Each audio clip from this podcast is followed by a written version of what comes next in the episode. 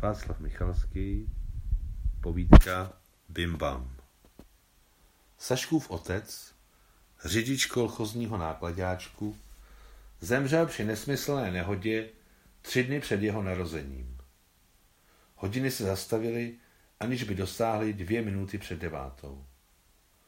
Po smuteční hostině, když sousedky uklízely v domě, děd Sergej chtěl hodiny natáhnout. Postál tam, Natáhl se k řečísku a zamyslel se. Co, Anuško, necháme je stát na památku? Nebyla v tom otázka ani příkaz. Snacha neodpověděla. Ležela nehybně a skrz její smutkem rozbolavilé rty se nemohlo vyrvat ani slovo. Jen kývla na souhlas. Byla prostovlasá a tichá. Začínalo to. Děd Sergej sám zaběhl do kolchozu pro povoz a sám nevěstu odvezl do reální porodnice. Celou noc proseděl pod lípou u toho velikého skrytého domu. Za rozbřesku přinesla tlustá naštvaná sestřička zprávu.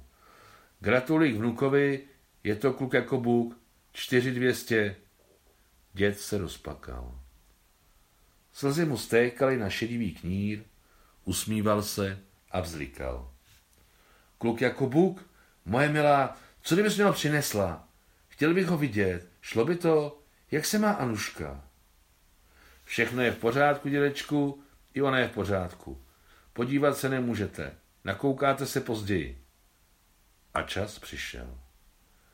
Když vezl snachu domů, jakmile vyjeli do stepy, dal jí opratě a sám držel mladíka v náručí.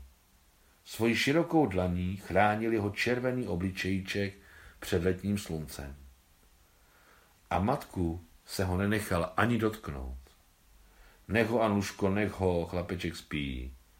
V zatáčce na hrbolatou cestu děd Sergej přikázal zastavit potah. Probudí ho to. Ty jeď, ale já půjdu pěšky, aby se nevzbudil. Anuška chtěla protestovat, ale děti zarazil. Tiše, jeď, jeď. Dobré tři kilometry šel s noučkem po prašném okraji cesty. Doma ho položil opatrně do dřevěné kolébky, kterou celé ty dny vyráběl. Sedl se vedle na taburetku. Vrázky na starcově tváři se začaly vyhlazovat a jeho odkvětlé oči se nalévaly dřívější překrásnou černí. Náhle Saška otevřel oči a zakřičel na celou místnost. Ua, ua. Židle spadla od toho, jak se máma k dítěti vrhla. Saška žíznivě sál z nalitého prsu. Děd Sergej skopil oči, otočil se, vstal a prošel se po místnosti. A najednou uviděl hodiny. S hrublými necitlivými prsty lehce zatáhl za řetízek. Hodiny se rozešly. A když velká ručička došla na celou, stařičké hodiny, které sestavil ještě jeden z nevolnických předků děda Sergeje, začaly chraptět a za sekundu, dvě naplnilo místnost melodické zvonění bim bam, bim bam, bim bam.